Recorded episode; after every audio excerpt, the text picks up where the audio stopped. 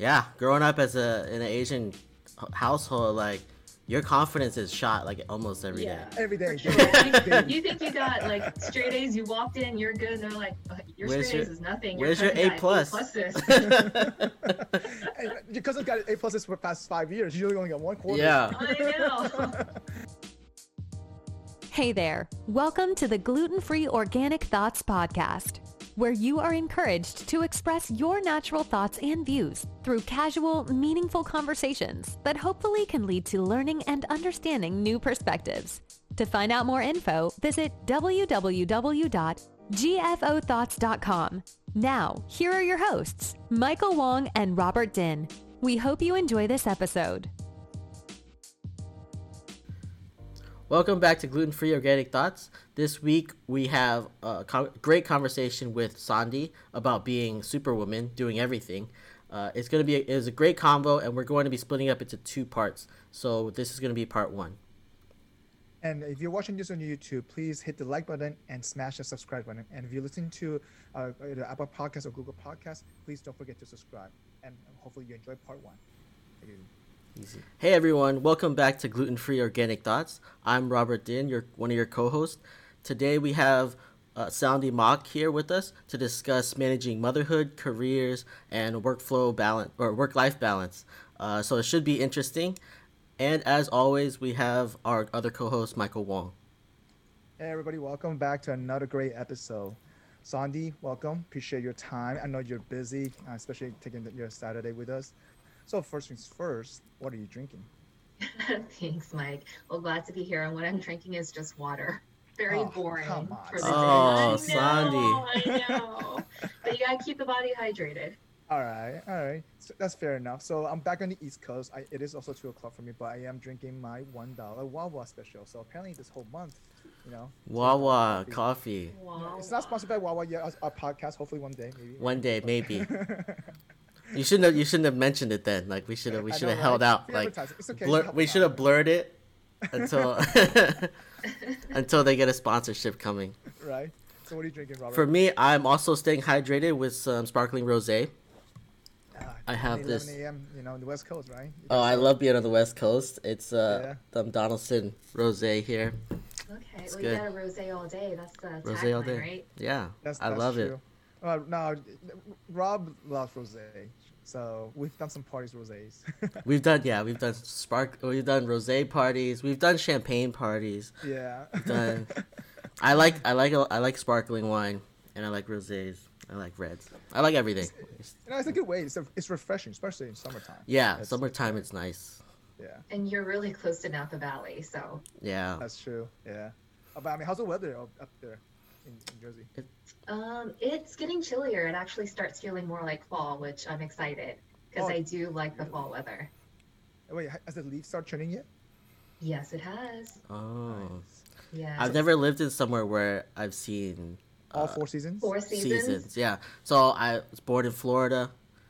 It's always summer there, and then moved It here. is. Here to San Francisco, it's always fall. So Mhm. like it's it, no, there's no change. Yeah, so Sandy lived in Tampa for like the longest period of time. How I you lived there? did. Well, I was um I was born in Vietnam, and my whole family's Chinese, but they were you know we were raised in Vietnam, and then when I was three, I moved up to Ohio, and I did not know why they moved Ohio. a little Asian girl to Ohio. There's a lot of Asians in Ohio, believe it or not. No, yeah. not Toledo. Not, Not Toledo, Toledo. though. My Oh. backyard was a cornfield, and I was the only Asian in my school, and I was so sad. I was like, "What did they do to me?" Oh my and god. And then I transitioned to Tampa, Florida, um, and I went to middle school, high school, college there. oh, and that's kind of how I met Mike was down in Tampa. Yeah. Uh, I think uh, I met uh, her husband back then, and uh, what what year was that? What were you doing in Tampa, Mike? I was in a coffee shop. You know, her husband picked me up. You know, just just a pickup line. And, uh, He picked you up. yeah, He yeah, picked yeah, him you know, up. uh, yeah. Actually, no. you ball. yeah, exactly. I think we were at Panera, if I remember correctly. I it was Panera, yeah. Yeah, it was Panera because I used to uh, study or work out, worked out at a Panera. I had no, I had a project in Panera in, in Tampa at the airport. That's right.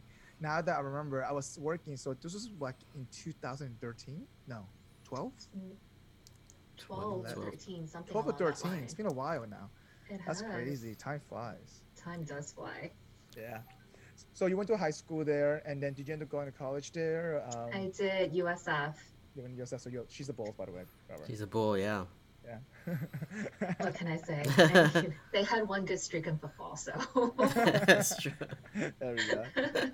but yeah, I studied biomedical there, and because I'm Asian and your mom forces you when you're a girl to be a doctor and marry one. Oh, so I go. got a degree, but I never went towards being a doctor. Wow. Fair enough. I, uh, Yeah. So what? So what'd you do after college then? Then after college, I went into, well, I decided not to go into the medical field just because I can do it, but it, it just wasn't for me. And then I went into nursing recruiting and then transitioned into technology recruiting. Um, and that was my career for quite a while. Wow. So you started Wow. nursing recruiting. I did. crazy. I did. I was pushing like 60 hours a week. And I heard they're tough, especially for travel nurses recruiting some of that. They're it- Mhm. it's brutal. Yeah, it's a lot of um, babysitting at times. I guess, I guess you know how did you end up deciding to do recruiting in the beginning? Well, it's it just kind of fell in my lap because I had a, a good friend of mine, um, Christine. She was also working as a nurse recruiter, Mhm. and she's just like, "Hey, you know, do you want to do this? You know, it seems like you're good with people. Um, why don't you just give it a shot?" And I was just like, "Why not? Let me just see what the doors can open to." And so I did it, and I actually became really good at recruiting. So this is during pre-COVID times. Obviously, you had to be people person to person. Is that what it this was? was like ages ago. Um, this was it wasn't person to person; it was everything via the phone. okay. And then when I Mm. transitioned to technology recruiting, it was more in person to person, but most of things are handled over the phone. Gotcha. All right. Mhm. And I, I guess how long did you do nursing recruiting versus technology recruiting for? Nursing recruiting, I did it for about maybe two, two, three years, and then technology recruiting, I did it after, right after nursing, and then even so to this day, I still work, you know, as a Yeah, correct. technology yeah. recruiter. So Mm. so then at, at that time, when did you meet Ben? I'm just curious. I met Ben after after I got the job. Actually, we were just friends, but we've known each other for so long. I think I've known Wait, after him after nur- nursing recruiting?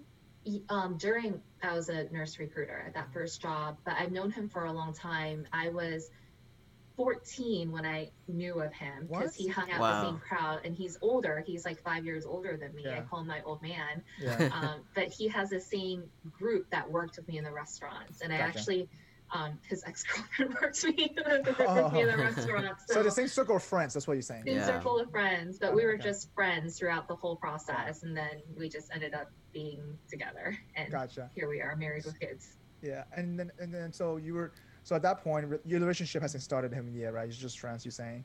So Mhm. when do you, I- guess when did you guys start dating? Uh, when you started doing technology recruiting at that time? No, I think it was after half a year of being in my nursing recruiting job, then we started dating because I was trying to hook him up with my girlfriends, and he didn't care for any. Oh, he didn't want any of those. Oh, those. he didn't want it. Oh, There Yeah. we go. He was smart. Yeah, he was smart. He saw, what- you know, he saw what he saw. You know, he want, he knew what he wanted. So Yeah, I kept introducing to girls and nothing happened. And then next thing you know, we started hanging out more, and I was like, oh, this, I kinda like could him. Yeah, possibly yeah, work. This yeah. could work. you, you've changed. so you, try, so, so you're trying to hook him up. yes, I was. I don't know if you knew the story, actually. no, I did not know the story. This is the crazy part. I'm like, uh, I mean, I, I kind of knew how you guys met, but I did not know the whole background of this. That's the, that's Yeah. the- wow. Yeah. All right. So as you progress your career, um, you know, you decided to. Why did you decide to just jump to technology recruiting? I'm just wondering, what was the jump of that? Just because I knew technology was a field that was growing and it's always going to be growing. Um, and there's a lot of opportunity there. So that's why I transitioned to technology recruiting. Was that a big knowledge gap? Because obviously you had to know like what are you recruiting? Like, and you know what I mean? Like Yeah. coming from a nursing, you kind of had the medical background of it to kind of emphasize that. But now you're going to a whole left field. Yeah. It was um, a big learning curve, but at the end of the day, you're still dealing with people, right? And then um, the more I talked to people, the more I learned about their skill sets and what it was all about. And it was just, it wasn't as hard as I thought it was. Do you do And I you was just find trying to find the needs for people. do you find that the technical recruiting people like less personable than the nursing people? It depends on their. That's true, it, right? It, it all depends, right?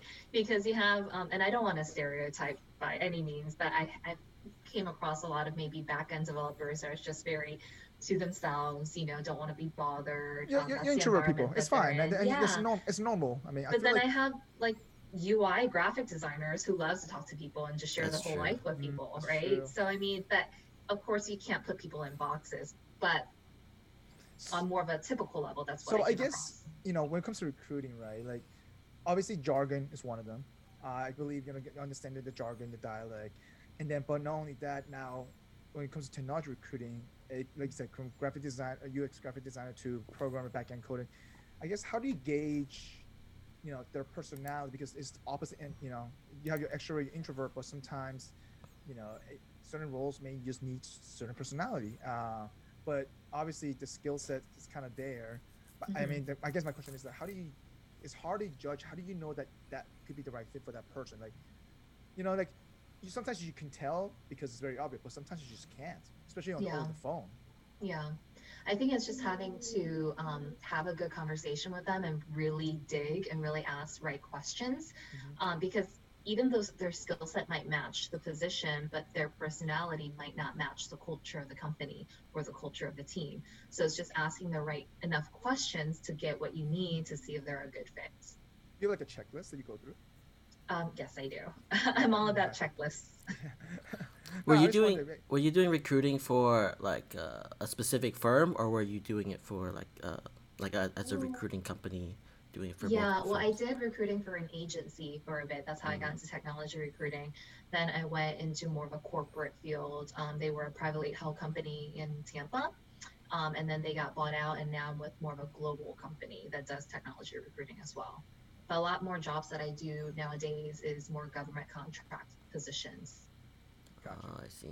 I Robert, how, how's your experience working with a recruiter? I'm just wondering. It's always horrible. I think. Yeah, see, that's the reason why I want to bring that up. That's like the you just didn't have me maybe maybe that's I- I- it. It's just you you find a lot of bad recruiters. Um, Yeah. Even in like really good companies, you'll find just pockets of really poor workers that like Yeah. don't get back to you. So like I I I'm, I don't understand like how you're the recruiter and you don't get back to me. Like usually I'm the one that's that's the bottleneck. But like if you don't get back to me, I feel like that's like really that's a big no-no because you want Yeah. to develop rapport with your candidate right because Mhm. that's how you develop relationship um, but you know i'll just leave it there And, and and well, that's also why I kind of brought that up because I feel like Robert had a bad experience recruiting and stuff. i'm so, sorry robert no, like it's not one, and that's not just me. It's like, I've I've know a lot of people that are just like, oh man, these recruiters they don't do anything. in SF, right? I- I feel like in SF, they feel like the recruiters there, like, oh, you know, you're probably talking to five recruiters, right? They feel like, you know, as a candidate, you're like, you're probably talking to five, four or five recruiters, and they probably don't feel like, okay, you're not that important. That's, you know, but one role might not work out, but the next role may, it might, and that's the thing. Like, like you said, Sandy mentioned, I think that relationship, that report, that rapport, in you know, sense that kind of builds that. It may not work out today, but tomorrow you never know.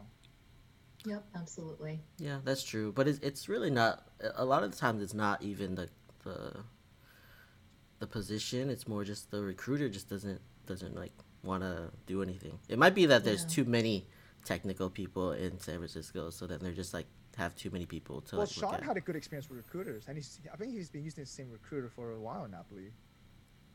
I don't know if that's how it works. Um, Like, not the last job that he got, not the recent job that he got, but I mean, in the past, you know how he went through Levi, he got that was through a recruiter. Mm, yeah, no, I've talked to Sean a lot too, and we have the same like, oh, these recruiters really? are bad. And even like uh, when I was working with, uh, when Sean was at Under Armour, I was trying to get a job at Under Armour, Yeah. and the recruiter just wouldn't like work. Like it, it, it's weird that like I talked to, or Sean talked to the hiring manager, um, and then he's like, oh yeah, send his resume through, and I send my resume in, and the recruiter's like, oh yeah, you're not a fit and it's like I've t- we've talked to the manager already. Like I don't understand how it doesn't get through. Oh, but so, so now you're talking about a specific recruiter for that company, but I, I, I was, I think, when I was talking to Sean actually about this, like because I was looking for a recruiter when I was transitioning my career Mm. uh, away from Accenture, and he said he had some ex- decent experience with one recruiter that helped you look for you know different companies, right? and Ah, stuff yeah, yeah, yeah, that. And- oh, and that's more an agency recruiter yeah. Correct. And I feel like a corporate recruiter versus an agency recruiter is different, though. That's what It I'm is. saying. That's true. So, because like, i've been on both sides They're on both sides, correct? Yeah. So wait, Robert, did you do an agency recruiter? Um, I did one going to Google. Yeah. Oh, so that was an agency recruiter. Mhm. Okay, and that experience was bad too. Um, no, they were pretty good. It was just. I don't Yeah, know, which makes sense. I mean, It's they're pretty supposed to be better, I guess. because you know? they get paid to to get your position, right? So, Yes, they do. They get a commission. hmm So like the corporate recruiters just like get paid. yeah, that's true. Well, it just to depends. be So some corporate recruiter they get bonuses, right? So if they hit a certain amount of Oh. placements, they do get bonus. Uh, So it does apply to their KPIs. Oh, Yeah. I see. Mhm. I mean, I guess I don't know. Yeah, I I've worked. Uh, I I mean, I've done corporate recruiting as well. Uh, just You because. have? Yeah, uh, for Accenture and, and actually for PwC right now, actually, because we get bonuses too as well. And so if I bring people in, some of that like, um, it's different for me because I do only entry levels uh, at PwC right now. But uh, but then in Accenture, I was looking for experienced hires. So that was different because those bonuses were bigger, experience hires. Mhm. Um, but that was my only bonus way in. Get my own bonus, right? you know, like how Wait, is that like is that like the the normal, the typical like, uh, you get a bonus every time you rec- recruit someone in? It depends, though, Or right? is So certain like, companies set up differently. recruiting? Certain companies are set up with based on referral fees. Some certain companies are based on actually recruiting. Like, so for example, uh, what the way I do, uh, I guess the way they, they set up the entry level is that you can get as many entry level people. They won't ca- you won't get that referral, right? Just because they're entry level. But if if they stick around for one year, you get a bonus. So they have to stick around for one year. So Mhm. especially for entry level, right? And so um, depends on the firm, I believe. Also, that varies. Uh, and Accenture it was just only referral bonus based. But I, even though I was part of the recruiting program, I wasn't I wasn't a recruiter at all. So Ah. I purposely like I purposely look for experience hire because and I, I just refer them in through the recruiting program process. Ah, I see, I see. And I, and I participate in events just to meet people. Yeah. Mm. So that's a little my way to get around. Get, to be honest, uh, it was easy ten thousand dollars bonuses sometimes. Yeah, my my company does the same thing. It's all just referral though. Like every company I've worked for is like, oh, if you do, if you have a referral that comes in, you get a little bonus. Gotcha. Yeah. Which is nice when you get that referral bonus. Yeah, but like it's like That's- half taken out of taxes and stuff. Like it's, it feel it like doesn't feel as much as when you when you actually get it. Yeah. And I think obviously every company changes all the time, every two three years, depends on the demand, right? Mm-hmm. Uh, so like so so Sandy, so now you're still doing recruiting right now, right? Um, yes, I do. Um, because it's just easy for me. Got it. Mhm. And do you still enjoy it? Um, yes and no. I think I enjoy other things more than recruiting, right? But it's just second nature, so that's why I keep it. Gotcha. So how's it during COVID? Just wondering. Like, It's actually well, the company's slowed down quite a bit, um, but it's picking back up. gotcha. So no, nothing really changed for you because everything's over over the phone, right? Everything's so- more on the phone, and then now instead of people going on site for interviews, they actually do more Zoom meetings or, you know, um, BlueJeans or um, Teams. Mm-hmm. Gotcha. So a little bit more lenient, a little bit more casual. So Yes. So I think moving forward, I think a lot of companies are going towards more of the virtual interview route Mhm. because they save a lot more money. It makes more sense. Gotcha. That's so what's true. stopping you from doing your own agency recruiting? I'm just curious. because I have so many other businesses I need to attend to. um, so, as you know, I have my esthetician background, and we Yes. opened up our medical day spa not too long ago. And then I also run um, the beauty brand that I also Yeah. own um, with a partner, um, the Yeah. microblading pigments. Yep. So there's just a lot on my plate, Yeah. and then I also run um, a mentorship development business with my husband. Yep. So Mhm. there's quite a bit. Wow, Yeah. that's a lot of So stuff. it- it's four things, and that, that, I think that's you know the top. I guess the I guess the summary of that in a sense. She probably does a lot more that we, in the development that we don't know of. Robert, Oh, should we know? Oh my God. in Well, the we have the pipeline, we call it. We, we call it in the pipeline. Yeah. Yes. Yeah. well, we have the real estate, and there's a lot of projects that we want to do, but we just are capped on. Um, it's just us, right? Yeah, of course, time. yeah. So we have to put a lot of them on pause at the Mm. moment. Yeah. I think I know. I spoke with you on two that we just Yeah. have to put a pause on right now. yeah, of course. Yeah. So, all right. So let- let's get to the esthetician part of it. So, how long you been a, an an esthetician? Esthetician for about six years. So what you, I'm just wondering, what, what, how'd you just jump into now? So now you just, you just went from, you know, nursing recruiting to technology recruiting. How'd you even jump to that? Well, I always loved the beauty and fashion, but being Asian. My mom told me you can't make money in that. Yeah. You gotta do something else. So I was like, okay, fine. But I I think don't I, know. I see people people make nails. Can we, uh, do do nails all the time. What are you talking about? You know? I, so I just got to a point where I'm like, look, I'm I'm grown. Let me chase you after want? something that I want, and Mhm. it's a field that I love, and I can spend hours and hours doing it and Yeah. really enjoy it. So that's why So I jumped and got my yeah, I Mhm. got my esthetician esthetician degree and started doing a lot of freelance makeup and then makeup for New York Fashion Week. And, and is that how you came up with that product uh, with the other two businesses? Um, well, after I started doing makeup for a while, my you know my husband Ben was just saying, you can't really scale yourself as big as you want. You, there are there are um, ways that you can do that, but if you take yourself away from the equation, you're always still going to be having to do active work. Mhm. Gotcha. So why don't you look into another route that you can you know um, build yourself from the something equation eventually. Yeah. yeah. and then take yourself away so that's when i went into microblading because that's when it was really hot um, it was just up and coming it wasn't as hot as it is now so i went into microblading and then you were able to make a lot more money in a short period of time um, then i looked at all the inks So, that we're so for, using for those people who don't know microblading, can you explain that a little bit? Sorry. Sure. So microblading is um, a semi-permanent tattoo that you have on your eyebrows, eyeliner, or even your lips, and it lasts for about two to three years. So, so for Robert, c- does he need microblading? Can you see it? Does he need it? Yeah, do I, I need some, right? Like right here. You don't need it. You have a nice set of brows. she's just being nice, Robert. By the way. I know she's very, very nice. It'd be better for your business if you said yes, though. Yeah. I like to be honest. Yeah. so, so you came up with your own brand. What's the brand called? uh, Luxe Ink. Luxane. So how do you spell that? L U X E. L U X E I N K. Yeah.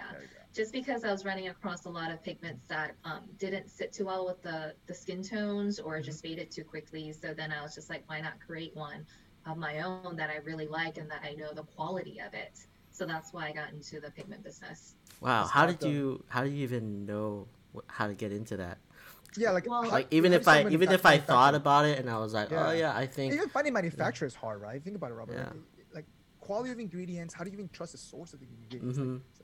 It took a lot of work. It took a lot of labor, a lot of research, and you know, my partner has been in the field a lot longer than I was. Um, so she had a lot more connections, and then she knew more about pigments than I did as well. So we collabed together, and then we flew to Korea and looked at different manufacturing plants, different inks, um, and just what ingredients would work on more of an organic route because a lot of pigments aren't there aren't organic. Yeah. So then it took about maybe a year and a half to two years to really come out with that product. That's Wow. crazy. A year and a half, and and that's just researching. yeah. test like trial and errors for sure. yeah.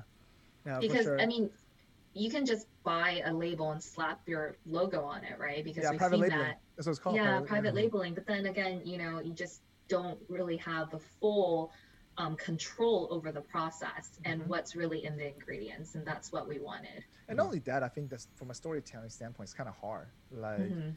I, I feel like now you have your own niche in a sense, and then you can dictate your, your brand better. Uh, so I, I'm sure, you know, as you grew, you learn about branding way more than you, you wanted, you expected.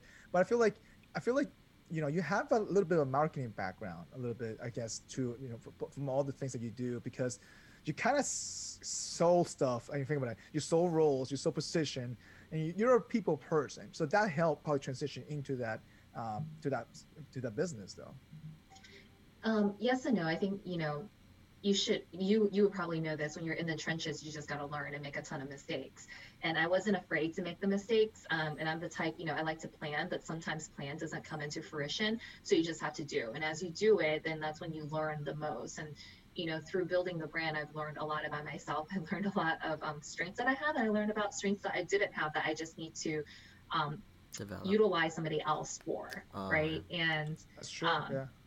It's just how- really how'd you figuring yourself out. I'm curious. Like you're very, you're, you're obviously you're definitely confident about your skill set. You're confident. You, you can tell the way you talk and like how'd you build that over time? Because I feel like as you know, in the early 20s, none of us knew the hell we were doing, and Yeah. it's it's it's hard to build that confidence and it's hard to build a skill set, and especially like even though you went to I went to a, I went to, I mean I, I got an engineering degree. I never did it for it either. But I just uh, for me but I wasn't confident enough that where okay you know what what did you do next? You know like Mhm. I did slowly build that up.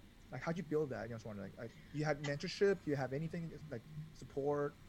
Yeah, so from a confidence standpoint, I appreciate you saying that because I had the worst self-image growing up. I guess being from an Asian family, not to like talk smack about them, but they always tell you, they always compare you to your cousins, Oh, right? of Oh, you're not smart Yeah, enough, yeah. Friend, or or, yeah, oh, of course, you're not course. pretty enough, or you're not doing well enough. And I'm like, well, what is enough? Tell me what is enough. It's true. I was gonna bring that up too because I was like, uh, Mike's talking about confidence, and I was like, yeah, growing up as a in an Asian household, like your confidence is shot like almost every day. Yeah. Every day. Sure. daily. you think you got like straight A's, you walked in, you're good, and they're like, "Uh, your Where's straight A's is nothing. where's your cousin A plus?" pluses. And your cousin got A pluses for the past five years. You only got one quarter. yeah. I know.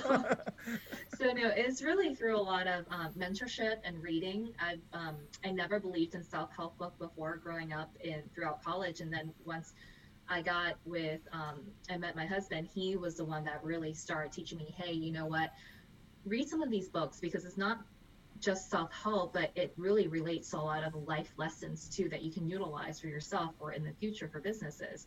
So i really took a deep dive in reading a lot and then listening to podcasts. But if i were to choose between podcasts and reading i, I would put them both hand in hand um, but reading you always get more of that one-to-one um, connection with the book to really peel back the layers to you know grow yourself So if you were to pick one book, what would you Mike, you got really low, out of nowhere. One hour later. what did you do Yeah, I did not do anything. Better? it sounds the same. Sounds the same. It sounds too low. it's still low Still low. That's kind of weird. Technical difficulties. Yes.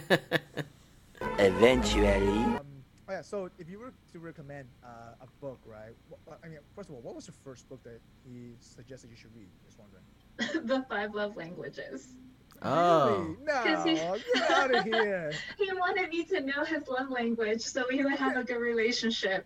Oh, get out of really? That's- He- wait. How wow. do you bring that up? I'm curious. Hang on. Because I always liked reading. Um, I just never read, you know, self development books.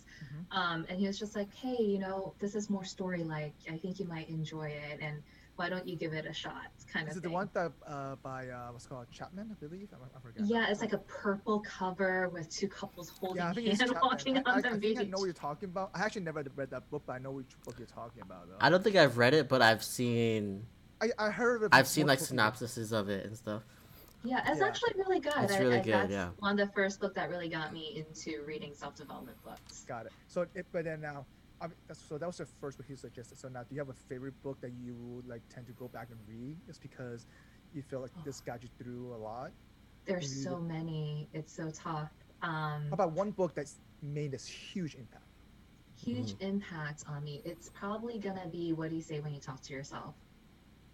Hmm, I never heard that. By yeah, who? I, Do you know? I will have to pull it up. Um, Huh. What do you Because I say think when you so talk I to actually, ha- yourself? yeah, I actually haven't. So, what is that book about? Just wondering, just curious. We won't take too much so time. the book is actually by um, a PhD person, um, Shad Helmstetter. Mhm. But I liked it because it really peel- peels back the layers of um, different. I guess it talks about like people have different things, right? Some people are an excuseitis, so they make a lot of excuses for everything. Some people are perfectionists, where where um, I was guilty too, or some people are perfectionists that needs everything planned out before they can make a move, right? Um, so there's lots of various chapters and different techniques, and it talks about how you can reverse um, negative programming that you've had through the years. And I grew up with negative programming um, without really knowing that I had that um, through families or just in general. And it talks about you can change all that. So that book really helped me start moving in a different direction and start positive speaking to myself, which sounds crazy that you want positive affirmations all the Got time. it. Got it. So, is this this book here? I just sent you the link. Okay, I think it's this one. Uh, yeah, I found it too. Yeah, I found that too. Uh, that like when I talk to myself, like it's like self talk. It's like always like I'm the worst. I'm always uh, so bad. Um, and then going through like some therapy and stuff, and you talk to people, and then they're they're just like, why do you say this about yourself? Like, you should be looking at more positive things, and it, it gives you a better outlook on on where you're going. Yeah, it's crazy how um, what difference it is because the only person that you, the only person that talks to you the most is yourself. Which I never knew that. You know, I thought it was just people that you surround yourself with. But when you really sit down to think about it, you are the only person that talks to yourself all the time. Me- That's like, true. You're Yeah. always Are your you- toughest critic. How how'd you quiet the noise around you? I'm just wondering. How, how did you quiet the noise around you?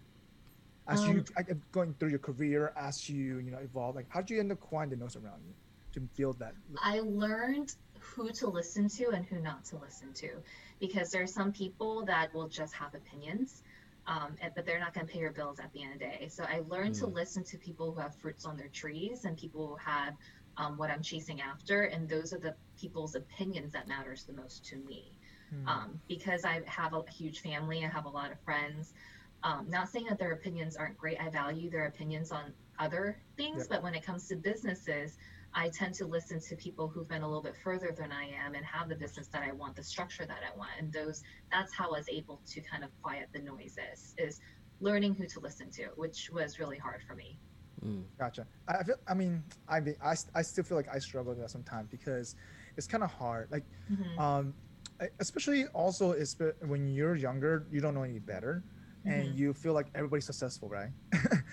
and uh, and it's kind of hard to tell the difference, especially if you don't have that awareness.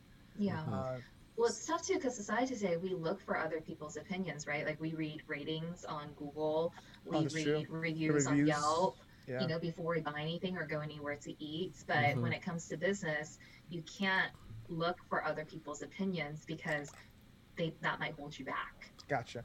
And so now, did do you? Uh, I guess did you end up finding a mentor along the way, or did you just you know went along with it? Like, I'm just wondering.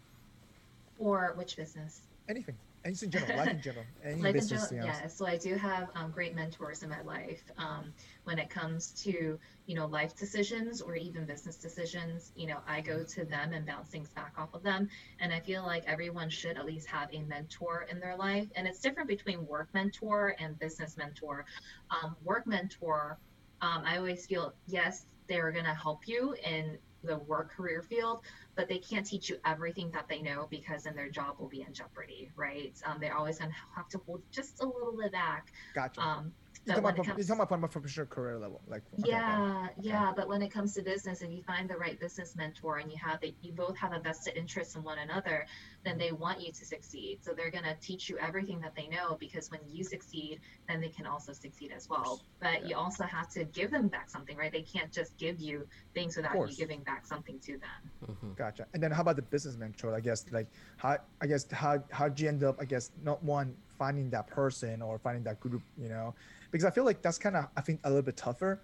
Mhm. Uh, it's because also at the same time you gotta find the people with the right stage of mindset too, because some people just want to give back, and you Mhm. might be just be the right time, right place. But I, I just feel like I think I'm struggling that piece, finding the right mentor from a business perspective. I think from a work perspective, I'm I'm I'm okay. So like, how did you find yours?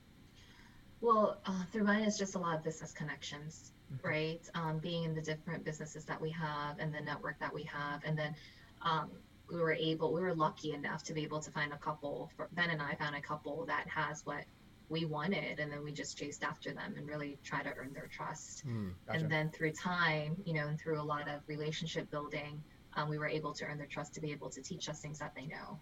that's I see what you're saying. So like it wasn't it wasn't just overnight. So like, No, it wasn't overnight. And because at the end of the day, mentorship is um, a word that's so loosely tossed around now. Um, I feel like mentorship takes a lot of trust and time to build.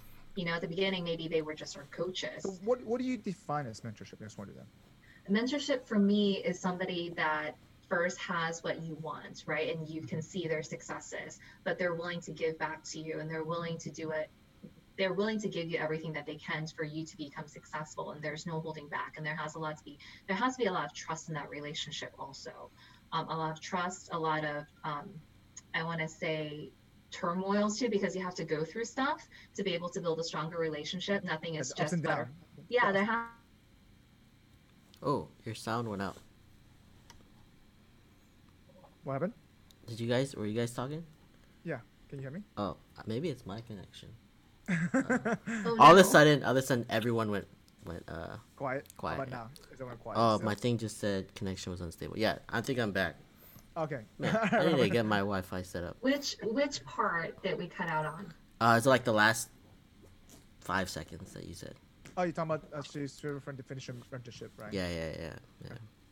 Yeah. Yeah, I think, you know, for me, um, a mentorship is being able to, I want to say, um, m- everything that my mentor recommends to me, I take it in. Mm. Because a lot of times people can say they have a mentor, they have a coach, but whatever they suggest to them, it just goes in one ear out the other, or they're like, okay, and they do something totally opposite. So for a true mentorship and a uh, true mentor menteeship to work, you have to trust each other through the through the progression. So progression did of you your just ask them after the, the right time? You asked them, "Hey, you want to be my mentor?" Did you just did that, or automatically just became that? I think it just became that. It's very, it's more natural Got it. that way. But it's kind of like when you're dating somebody. Do you ask them, "Hey, you want to be my girlfriend? You want to be my I boyfriend?" mean, sometimes you you just- have to. If you Sometimes you have straightforward. to, but Sometimes they sometimes they You gotta level really set they, expectation, they you really know? want that. Sometimes they just sometimes it they just need to hear gradually it. happens, and then you know that hey, you're gonna be exclusive type. Yeah, Yeah. I mean, yeah, yeah. Listen, you gotta level set the expectation sometimes. so um you're talking about the like relationship where they they're giving you um as much good advice as they can uh but like what do they get out of that relationship Yeah. yeah. Well, it's a little bit different for me with my uh, mentors and I because we run a business together, right? So Mhm. if if my business becomes successful, they also become successful in it. They have a certain percentage that they get from my business. mm-hmm. Um, so it that's why they're that's why we have a vested interest in one another, and they're have they have a vested interest to help me succeed. so this is the mentorship program that you've been working on right now. Yeah. So the same thing if you know you can't just go to Warren Buffett and be like, hey, can you be my mentor? Well, what do you have to give Warren Buffett? right in That's true, yeah. return, right? You have to give something back in return because Yeah. nothing is free. And I don't expect the mentorship to be free. But for us, it just so happened that with our business and our business model, it kind of works And Intertwine way. really well. Yeah, it intertwined really well. I, I, I do agree with that. I think that I think every mentorship and relationship is going to be different depending on the person, depending on the business, and also depends on I guess how you guys you know even get together, right? I think that I think gradually that that probably evolves. I, for me, I guess I I do have a hard time trusting people, and Mhm. so I think that part of that I think is a little uh, aspect. It's kind of like I second guess not them myself whether I'm doing the right move. And so I think I had I had opportunities. I just don't think I pursued it. And maybe Mhm. maybe because I didn't it didn't click or maybe because I just didn't trust them enough perhaps. But you I think because you, you keep mentioning trust factor, right? And Mhm. over and over again. I feel like that's definitely has to do a huge role of at least part of my issue. I think finding the right mentor. So Yeah, I think you know it's it's tough to trust because I've been burnt before as well, you know, in different relationships. So it's really hard for me to open up to someone and to fully trust them. Um, but at the end of the day, I think you know time will be the best. Um, what is that word? The best. Um, time will tell. You know, time really would really tell someone's um, personality. You know what who they really are as a person. Um, and because me and my mentors, we've had so many years of working together and so many years to build trust that it's an easier relationship for us. It didn't happen overnight. It's not all of a sudden, hey, you're my mentor. Hey, I trust everything that you're going to tell me. Um, you know, there are there were barriers, there were walls that were built up. But I think through time and through everything that they Those suggested to me, yeah, and I took their advice, and our lives became better because of it. Our businesses became better because of it. Then slowly, each brick, each layer started to peel off, and more trust came. You know, and it takes work. Mentorship, relationship takes work. Boyfriend girlfriend relationship takes work. Husband and wife relationship t- takes work. Every relationship will take work. Robert, do you have a mentor in your life right now? I'm just wondering, personally or professionally. No, I have a lot of friends, uh, and it's usually like I, when I go into a company or, um, or like when I go into something more professional. It's usually I find someone who I like really has a a lot of knowledge to share and willing to share. Um, and I've always found people that are willing, that are like open, um, and just talking to them and getting to know them, and then from there, like you just build a relationship from there. Um, but it's nothing formal. There's nothing. No, even from a personal perspective, life perspective. Mm-mm. I mean, do you, I'm sorry. do you have a to-go person for a personal life perspective besides Ben? Um, life perspective, yes, my mentors. I have two. Okay. Okay, from a personal life, like for just like, but that's yeah, not if I need biased. it. It- non-biased. Yeah, Yeah, like- if I need okay. anything, can bounce things off of them. That's that's not your mom either, right? Definitely not my mother. I hope she's not listening to this podcast. Definitely not her. Sorry, mom. Love you. no, but she just has opinions. it's kind of hard. Because That's what I so find a trust my- lot too. Yeah, a lot of yeah, I opinions. trust my mom a lot, and and she's definitely knowledge enough, for, and she's gone through so much, and I I, I trust her opinion, but also sometimes, it, like sometimes it's just opinions. You know what I mean? How do you silence that sometimes? Like you don't want to just disappoint them. You know. Also, Yeah, it's it's um. it's It's a tough. tough It's really tough. It's a really It tough is. smoke. Yeah. I think I got to a point where my mom knows I don't really listen to her, so it doesn't really matter. But she also sees where I was and um, who I am now, where we where we came Yeah, from, right? and the Yeah. suc success um, the success that we now have that she she still doesn't trust me to this day she's trying to give me advice on real estate and i'm like calm down mom Um, we have a bigger portfolio than you so we we will know when we want to buy we would you, you know we you trust us on that so she still gives opinions to this day and i Yeah. just have to level set back with her and just be like hey you know thank you for giving me your advice you know Yeah. i value that How do you not break her but- heart? That's a question. but you know i think we have um, timing for what we want to do and we have different um, we have already a plan that's already in action it's just not right now maybe it's not the right time for us to do this right now but i value your opinion and thank you so much for it So you you ease you're kind of like easing it. ease it in ease it in and See, sometimes if, you if just I have to if them I told up that no. same exact statement to my mom, my mom would call it like that's bullshit, by the way. sure. And she just ignores me, gets mad at me for the rest of the day. You know. Oh, So- no. I think you just gotta get over it. Um, yeah you're like, th- there's gonna be things that like our parents don't know, just not just not growing up in this society, not seeing the business the way we see it, not not being out there as much, um, because like it, that's I've said I've had the same thing where like go even just the small things like going to college and figuring out what career you want to get into, right? Uh, my parents were all, like the same as yours, where they just wanted uh, me to be a doctor, just go into something medical, and I didn't want to, and they're and I went over to finance. They're like, "Oh, what are you gonna do in finance? All this stuff," and then now I've gotten to the point where I, I think uh, where I where I where I really felt that I that I made it right. My dad, I was talking to my dad, and he's been like a manager at a bunch of companies, and I was talking to him about what I was thinking about doing next, and he said, he said something like, uh, "You've gotten past where I've gone, so I can't give you any advice. I just trust that you are gonna do the right thing." And nice. that was like that was like the first time I've ever heard moment. I've ever heard anything like uh, that I'm doing the right thing. Like that's it's like, it was so it was like a it was like that that shining moment where like oh yeah maybe I'm past where my parents are Yeah. and their advice is good. It's just you can't just straight up listen to them like we did when we were Yeah. little. But it's also hard too because you're always going to be a baby to them in their eyes. Of course. So Right. I Yeah. I know that because I see that with my son. Yeah. Mm.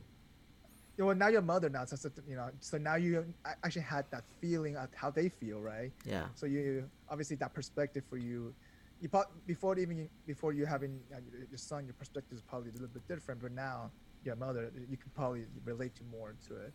Yeah, So- in certain aspects, yes. Yeah.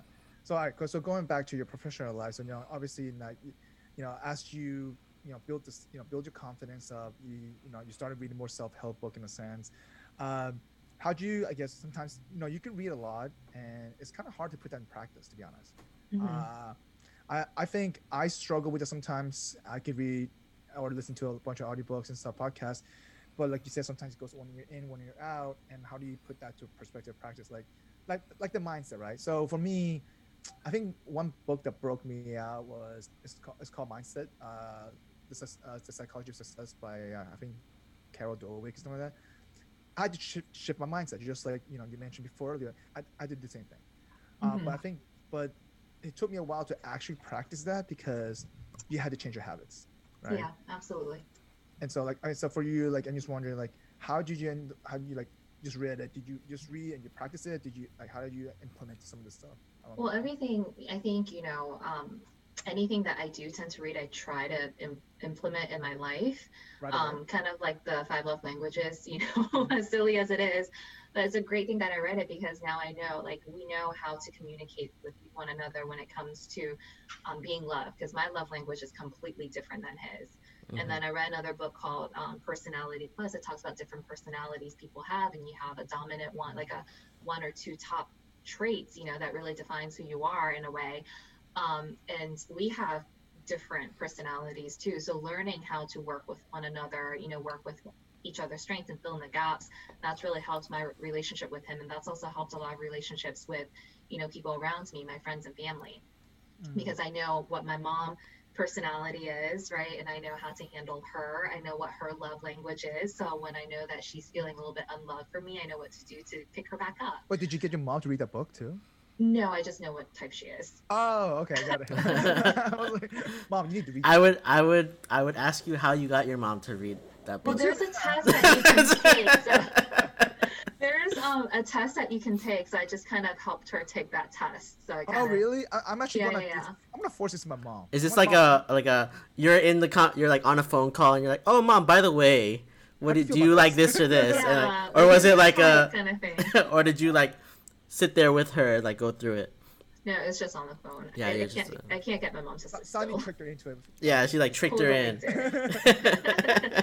But I think everything you read, you have to put it into work, right? It's just kind of like a doctor reading all the textbooks that he can or she can, but if he never does any real type of It's practice, yeah, you can't implement it. You can't do the work. How do So, you um, know what you're reading is like real though? Like how do you know that that's Oh, how do you trust it? Yeah, how do you trust it? Yeah, I think you have to read everything with a grain of salt, right? And then really see if that book is a good fit for you. Um, And applicable to luckily, your life, right? Yeah, Mm. and it applies to it applies to where you're at or what you're looking to do, where you're looking to go, because there's so many good books out there, and there's so many books that you may read right now that you can't really put it into work, or it just doesn't make sense right now. So you have to, you know, pick the right books. Um, and I, you can do your research. You can listen to podcasts. We've had um, my mentors have recommended books to me, and I've actually, my husband and I picked up books from a few podcasts that we listened to, or even books that Mike sent us over and be like, hey, you need to check this out, kind of thing Mhm. um, and we would read them. And some of them, you know, we would read is a good read, has a good content, but we just can't use that content now. So we would Yeah. put it back on the shelf. And then there's other ones that where you'd be like, hey, you know, this is actually really good. We can actually put it in this area or put it in this business or put it towards this relationship. And then we would be able to utilize it. Yes, I, I- feel like sometimes I read I have read I have read books early during college days where this didn't apply, didn't apply to me, but then I read I reread the book after college, a couple years after college. I'm like, oh wow, this makes more Mhm. sense now, and so you can't always just, but but, and the reason why I feel like, uh, you know, you even though you still spend time reading it, it it may not be helpful today, but at least now you have the background knowledge where to find stuff if ever it comes you come across it I like, Absolutely. like for example, Power of Habits. I I think that book for me was a game changer, uh, because it helped you recognize your own habits, create awareness, and then not only that, how do you mold it over time? Hmm. And so I go back, I go back to that book probably every other year because it kind of helps you reset. So I got I got that book to my dad, and let me tell you, it was hard for me to get him to read. One, I had to get in Spanish. Two, and he, he so I think for me, I, I had to build a little bit more patience because he never finished high school, right? And so for him, reading, I didn't know reading was a struggle for him in a sense. Even though he read Spanish pretty well, he knew, read newspaper, but for him to sit down, actually read, read, it was it was a struggle. And and so I told him, you know, start with five, ten pages and to see how well, you know, gradually read it. And so so I got him to do, read that book, but it took him like two and a half months to read that book. Uh, but I told him at the end of the day, did you get anything out of it? And I told, and he said no. I'm like, go read it again. So so this, when he read it a second time, then he got stuff out of it. So I feel like um, you know there are certain books that are impactful because especially for him, like he just retired, so his habits changed drastically. And but but he's he's not he wasn't aware of it, right? He wasn't aware of what changed, and he wasn't aware how he, he reacted to those changes. So I really wanted him to be you know be more conscious because now for the first time in his life, time is not a uh, it's not a limited factor for him. He has the time in the world to do what he wants now. And I feel like my biggest worry for my parents was that now they have all this time in the world, what the hell they're gonna do with it? And so for us, it's different, right? For us, like we always need more time. So Why are you worried uh, about their free time? Uh, because I, For, for me, they- like if my parents decided they're just gonna stay at home and just hang out, like, okay, like, wh- because why it's am I kinda worried? Hard. If you think, if you think about it, they've done they worked seven days a week, fourteen hours a day, for thirty five years straight, and then suddenly you just went to hundred miles to zero. It's it's scary. I mean, Yeah, I think for you, you just want them to have more of like um Sense because if you don't yeah if you don't i think i understand where you're coming from because if they just have all this time and they don't really do anything they start to slow down a lot more Ment- and not saying slow down is not good but they might um age So a lot quicker Correct. For me, it's a men- Ah. for, for for for me is that my parents always moved 100 miles an hour and then suddenly to into zero. And uh, from a mental state perspective, I kind of want them to still keep engaged, right? So you know, some people I read a lot. Some people struggle finding the next chapter of life, and so and that's a scary vision for me in a sense, right? And so and, it's covid right now so they, it's not like they can travel and really uh, live their my life point exactly. And Yeah. so my, my parents loved going to the YMCA before COVID, right? And literally it was like 9 a.m. going to COVID, take some Zumba class with the Hispanic folks, chit chat a little bit, have coffee by noontime. They, they, they're done YMCA by 12:30 to go have lunch. Now they couldn't do any of that, you know. So it's kind of like you said, yeah, you said COVID. You know, men, mental stress is a real thing, especially at, with older folks, you know.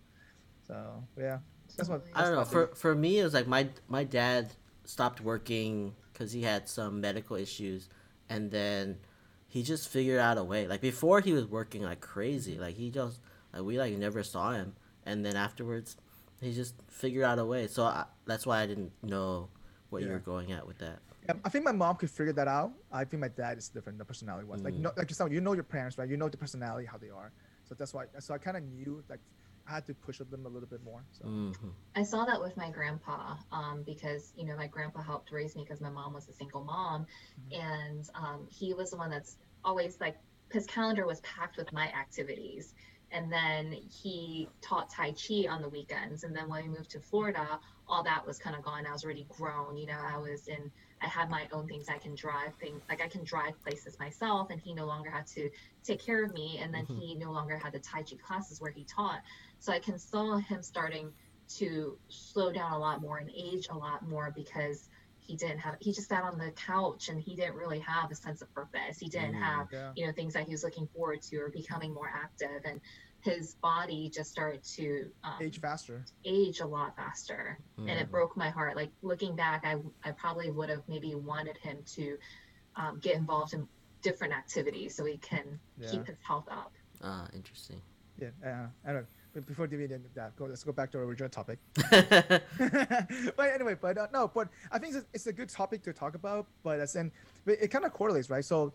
yeah um, because it's kind of like your mind right you always want to Yeah. keep in yourself you always want to keep growing because when you're not growing you're kind Yeah. of dying in Yeah. a way So like so now that no, so in your career, right? Did you ever envision, I guess, as you grew, you know, where you are today, did you ever envision that, wow, I gotta keep learning, or like, oh, I learned one thing, I'm good. Like, like, did you ever envision that you had you, where you are today, or did you envision it differently? I'm just wondering, like, what did you envision when you're younger, when you're like 23, 24? I think um, it's quite different because I didn't expect myself to be such an entrepreneur. Maybe because my mom always told me that, or you know, my family told me I, I wasn't smart enough to become an entrepreneur. Um, so I saw my life as a different route. I always thought that I would have just a job and then be like a housewife and then um, be a stay-at-home mom. And then right after I had my kid, and I was just like, no, I can't be a stay-at-home mom bless all the stay-at-home moms out there. I give them so much kudos and so much credit, but that's not me. I just lost my definite of purpose and I lost my identity. So I never wanted to do that. And I just got very depressed at a period of Mm. time. And I was like, I don't want to go through that. So that's why I keep myself so busy. And we have businesses because we wanted a purpose in life, um, something for me to chase after and really, you know, dig into. Gotcha. So now, so right now, as you know, as you embody, you know, I guess, I know, having having one kid, and then not only that, you know, trying to juggle, you know, the business and juggling, you know, the recruiting side things. Like, how do you, uh, I guess we can come down to that. How do you allocate the time from a business perspective? Like, how do you allocate certain time slot? Let's not talk about personal life yet. Let's, let's Yeah. keep that aside. Just Mhm. wonder, how do you even juggle that? I, I struggle with that sometimes, to be honest. So I feel like nobody can give everything 100% all the time. Um, but the times that I do allocate to that business or to my job, that specific time, that's when I give it 100%. You have like a board back behind you, like, hey, this much time you have. I have I have a calendar. Everything's ran on my calendar. So you know, for my for my job, I have the time that I allocate for my job. These are the hours I have for my job, and then when that goes off, um, the time's done. I have time allocated to my businesses. You know, and those are that specific time frame, that two three hours that day or two hours that day for my business. I give it 100%. Nothing else can distract me. And then you know, when I have time to play with my son, um, that's the time that I give my ton, my son 100% my attention, and I'll keep my phone away. I'm not on social media, or I don't keep myself distracted, so he can get all of mommy time. Um, so I had to learn how to very compartmentalize things. That's a good way to put it because you have to tunnel vision. Sometimes multitasking just doesn't work, and I realize Mhm. that I'm, I'm getting older. For certain things, you just cannot multitask. Yeah. Well, I I was never that type of person. I was never as structured as I am today because I'm all over the place. Um, I'm the type of person that I um, would always forget things, right? But I think I had to learn and read a lot, um, and it wasn't a strength of mine. And I just had to learn these habits. Um, and actually, talk about habit books. Um, Atomic Habits is a good book. Ah, For it. actually, funny thing is, I have that next. Uh, it's my next I, have a bunch of book lined up. Actually, this is actually a, uh, Yeah. this is my next. great book. I think I read it twice, um, and it really helped me um, build better habits. And it broke it down in more simpler form for me. And that's why now I'm a little bit more structured in certain areas. Like my when we go on vacation, I'm very structured. I have Excel spreadsheets for everything, like all the trips that I went on. Um, you became a planner. my day to day is very based off my calendar because I want to make sure every hour that I have is being utilized in the right way. Otherwise, because if you don't tell time where to go, time will just go. Yeah, Right. That's true. So I have to be very strategic about that, especially when I have a full plate of everything that's going on. So see, for me though, I had to learn to go with the flow sometimes. I but I used to be I used to be very on point at planning everything. Yeah. So like, how do you balance? Wait, it? you saying you're saying more like more before than now, Mike? No, no, no. So bef- no, no, now, so I mean, I mean to say now, I'm more like free flow, a little bit more now. Like for example. Oh, so for wow, example, Oh, okay. I wanna fly to Really? San Francisco. Really, Mike? Oh, okay. Before- Mike before- free flow. Hmm. Yeah. What do you mean? Okay, come on. Let's be honest. How many times I flew in San Francisco last minute? Yeah, but that's, That's like different. that's different. Like, still, once you got here, we had to go. Like, it, we had to go. I guess so. We have to once you're here, you're like, all right, it's time to go. We gotta get, we gotta get going. And I'm like, Mike, let's relax a little bit. We can take I- some I'm trying to time. be better at it, you know. It's hard. so, like, how do you? So now, Sonny, going back to how do you t- turn that off switch then? For you? It was um you just have to learn how to turn it off. Um and you know, when I'm with my son or when I on when I'm hanging out with my husband, if it's not business related, we just have to learn to turn it off and just really spend time with one another. Um, Mm. because when you don't when you don't do that um, and you just let social media get in the way you're missing out on a lot of moments in life um, now my husband and i is a little bit different because we have businesses together so every time we're together alone doing date nights we will always talk about business or we talk about the future but that's just us because it it's something that we like right works. and we It do works. have That's other your, topics that's that we your talk about. relationship. Yeah. But at the end of the day, we always talk about the future, the next thing, the goals, because that's something that we really enjoy. That motivates us. Mhm. Um, Gotcha. but you know, you just have to learn to turn it off. Honestly, if you don't learn to turn it off, you're gonna have so many distractions, and you're gonna feel overwhelmed. Yeah. And then when you feel overwhelmed, you're just gonna be a hot mess. Because I've been there. I was, gonna say, Um, I was gonna say, have you been burned out yet? Like, and if Yeah. so, how'd you recognize it and what'd you do? I think when you know, I recognized it when I just um, was very irritable, and I'm not a type of person to be irritable. So- So when I know I'm was this? irritable, When was this? I'm just curious. Um, I think it was so it was right after I had Caleb and Ben just started his software company, so he was Ah. traveling a lot. So it wasn't really there.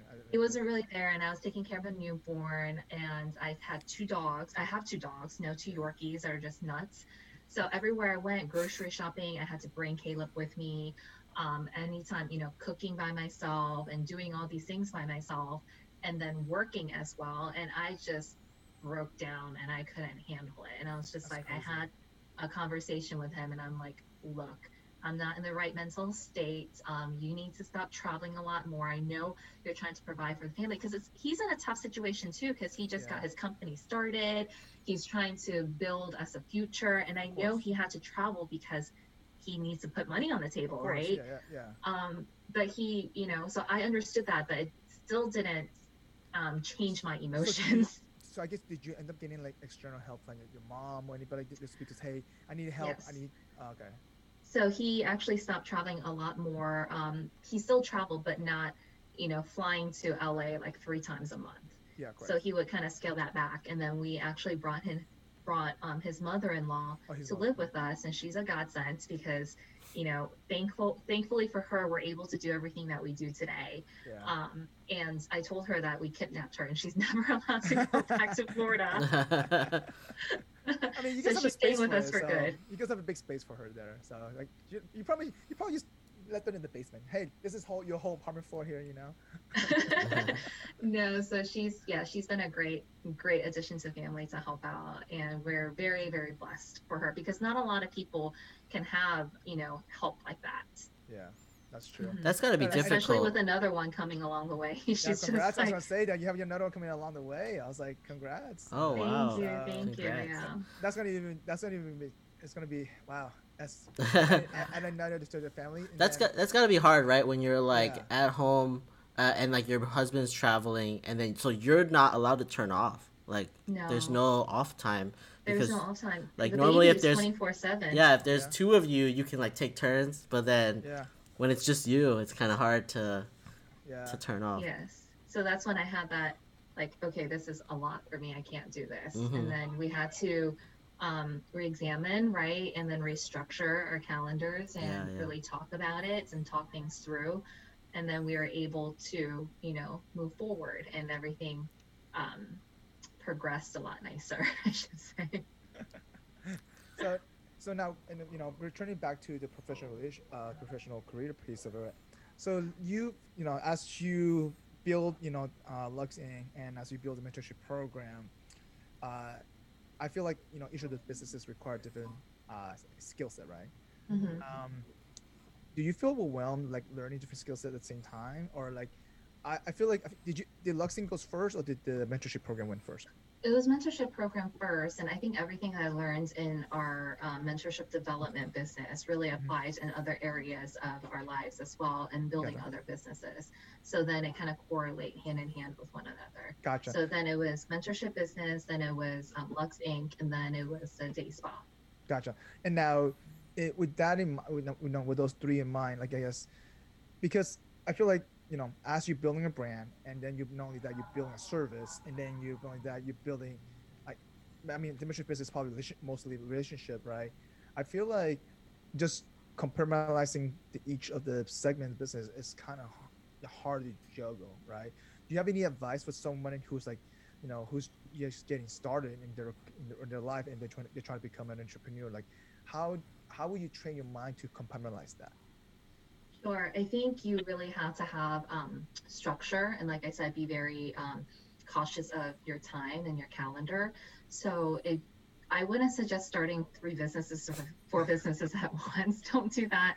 Start with one, you know, and then build that one up um, strong enough. And if you want to move on to the second, then have a second. But luckily for me, I've had business partners um, helping me run the medical day spa and also with the Luxe Ink. brand. So it's just not myself because at the end of the day, um, So you found the I right people to work with. Yeah, I can't be everything to everyone or everything, right? So Yeah. um, we utilize each other's strengths. Where my strengths came in, I was able to put into um, my business, and their strength also played into the business as well. Mhm. Um, so finding the right partnership is also important. Um, but what, what we've learned is because you have so many things to juggle with, um, and in order to carp, carp um, Compartmentalize. to put yeah, carp- yeah. I, need a, I need a drink. Give me a shot here, please. in order to put things in different buckets, right? Yeah. Um, you need to have time frames for each and every single compartment. So let's just say, you know, um, from 11 to 3 is my time for my uh, microblading ink business. So I would do all the marketing materials. I would plan out, you know, events. I would plan out um, trade shows. Yeah. And then right after three o'clock ends, I stop that. And then from I would give myself a little break, like a half an hour break, and then from four o'clock Yeah. to six o'clock, it's my um, you know, day spa stuff that I need to work on. So then I'll do my day spa stuff, talking to my partners. Hey, um, what you know, new products do we need to get in for the spa? Um, you know, how are the hiring going? How are the employees? Do we need to add more? Do we need to scale back? So we would do that, and then from then I'll have dinner, and then from maybe like seven on or eight on is my mentorship business that I have with my husband, and then we would do all that from that time frame. And That's then just- after, that sounds so crazy. Like Yeah. that's like full schedule. See, Robert, talking about scheduling. Let, let me tell you, my schedule's easy. and then I I know mean, Sunday yeah. is family day, so nothing gets in my calendar for Sunday because so it's something. family So day you so you block that for personally for yeah, your definitely. You have to have that. You have to have a nice, balance, yeah. right? yeah. I So uh did you so you you said you went through you like learned all this through like your reading and stuff. When I was growing up and my mom was teaching me to like uh just from school to school, right? Like like just to like learn stuff. Um she would every day I would wake up, go to her business and then she would have a calendar for me of things to do, right? So I feel like that was uh that, that was that was like very similar where like you're like compartmentalizing each uh time frames for everything. I don't know if your parents had the same thing, but I don't know where my my parents would have learned this other than like just doing it whereas we we go through and like reading all these books and have to learn all this stuff, right? Yeah, no, my mom definitely is not the planner. yeah, you know my parents are because I never growing up I never saw my parents either. Mm. yeah. Like they were too busy working in the restaurant. So My mom was a single mom and she worked in restaurants. I barely Yeah. saw her. And restaurant it's business is tough. that she Like, know. yeah, you don't Mm. see them restaurant businesses. Yeah. Yeah. I I, don't think know. my gra- my grandpa's maybe more of a structured one, Yeah. um, but even in my grandma's somewhat structured, but not to where you know they would like they would put everything in, on a calendar and have a schedule. Um, I think, and that wasn't me growing up either. I don't, I don't think I am the way that I am now, like being more structured until I was maybe 27, 26, 27. That's when I started being more structured based. Hmm, interesting. Yeah, that's uh yeah, I don't know. Maybe it's just my mom. My mom was a teacher, so she had to like she had she already Yeah, had that as like part of part of her schooling and stuff. The Um, calendar planning part of it. Yeah, yeah. Yeah. Let's uh let's like take a break for a second and and move on to our extra MSG section where we do some funny segments and just like talk about funny stories that happened throughout the week or something. Uh, Mike, you want to start? I can start. All right, I got some funny ones. So Mm. I think I already. I got two, but I think you already saw. I, I think Robert, you already saw one of them, but I'll send. I'll send. I already saw one. Is did you send it to the group? Is that why? Yeah, that's I did the group. That's why it's the vacuum one. it's so good. Oh, right? with the baby. yeah, the oh baby. my I- goodness. uh, by the way, you should do that with Caleb, uh, Sandy. Hang, hang on, but We're I'll gonna show send you. you this TikTok video. Yeah, you can forward that talk, TikTok video to her in the chat. I don't even know where you sent it. Oh, Uh, here, yeah, here, I got it. yeah, Let's do forward. Oh, how do I forward on uh online? Uh, you just right click on the little top right co- arrow corner on that video. Okay, yeah, Nope, you try it. You do it. I got it. Uh, oh, I see what you're saying. You can't forward. yeah. Hang on, what's my phone at? Where is Maybe while maybe while we're waiting, uh, Sandy, you wanna you wanna give us a funny story or, or meme that you have for the week? Um, what funny story do I have? I think the only funny story is with my kid. Um, so, so Caleb recently he's been really into video games. So we he plays on his tablet with um, Angry Birds and all that stuff. And then he gets really into it, and he's just like, when he can't hit and kill those pigs, let out, "What the flip, mommy? What the flip?" he says, "What the flip?" Wait, is it what the flip? Really? No. what No. the flip? And I turn over real quick. I was like, "What did you just say?" He's like, "What the flip?" And I was like, "Where did you learn that from?" you get it from Ben. That's a Ben thing. And then next sure. thing you know, I hear my husband like watching a soccer game. He's like, "What the flip?" And I was just like, "Oh my god!" yeah, yep, yeah, His yeah, yep, it's a, it's a, Ben thing for sure. I was like, Oh my goodness! that's pretty funny. Oh man. Uh, So that was it. I saw. I just forwarded that video. Check it out, Sandy. Um, Oh, let me see. Let me turn off the volume. Yeah. And then screen Share. So for those uh, who are not watching this on YouTube or on website, uh, it's pretty much it's a Roomba. It's a baby that they put on a Roomba, and then Oh, her no. arms are back like uh like she's It's like relaxing. relaxing, strolling around. what what music is on it? Is it like uh it's like it's like I'm strolling. uh What's- what's- rolling? Yeah, what's the song? Oh, I forgot the song called. Oh my god, hang on. Oh yeah, the see me You see rolling. That's me what it is. See me rolling. oh man, that's funny. yeah. uh, I, I, I just thought this is pretty funny though. But anyway, talk about another one. Okay, this, this is the one I wanted to share with you guys that you haven't seen yet. So this is the Reddit post. Uh, scrolling down, and it's obviously this dad's playing with the kid, um, and then he's like the dad sniffs the baby's hair, and the baby just turns around, gives him serious face look with the eyes, and it, the dad you know pretends like nothing happened. Suspicious toddler being Yeah. suspicious. It's just funny the baby. Look at the baby reaction. It's just super hilarious. Like just the way like he just turns around suddenly, like he gives him the eye, and it's happened a couple of times back and forth. All right, let me see if I can play. it. Videos are most hilarious when it's babies or animals. That's true. Mhm. You know, like a lot. They do a lot of stuff you don't expect. Yeah, you don't Yeah. expect them. That's what I'm saying. Like their intelligence is just like you know Different level. different level. Yeah. Uh, So anything funny happened to you, Robert, this week? oh my goodness, for me. Oh, hold on, I'm watching the video now, of this of this baby.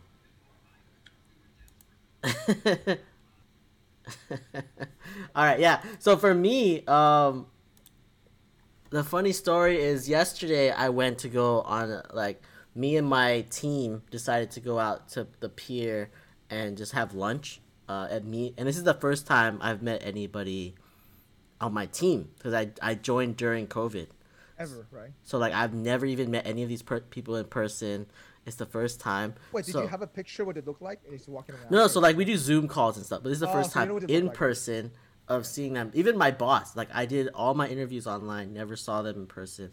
So we went, uh, we went out there. So I did a, I, I rode my skate, my electric skateboard out to the pier.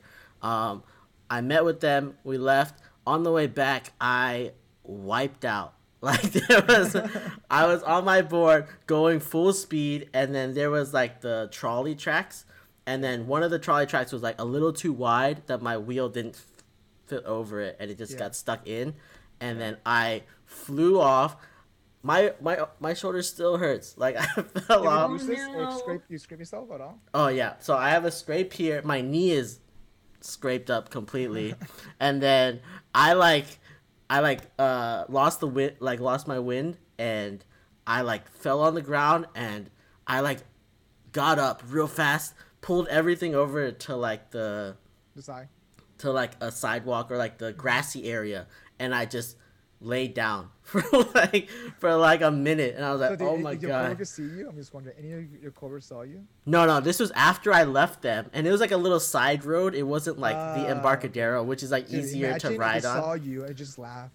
And Oh man, no, but there was like this group of girls who were like parking their car, and I was like, oh man, I just wiped out in front of them. I was like, I was like, oh, they're like the only people on the street that I could see, but I was like, oh my god, it hurt. Like I was just like, I was like, I need to catch my breath. Or no? It was No, it was it was straight. It was just like that space. My wheel Ah, wouldn't got go it. through it, and I was like, "Oh man!" But like afterward, like now, I'm like, "Man, I I'm hurting in places that I didn't know I had like muscles.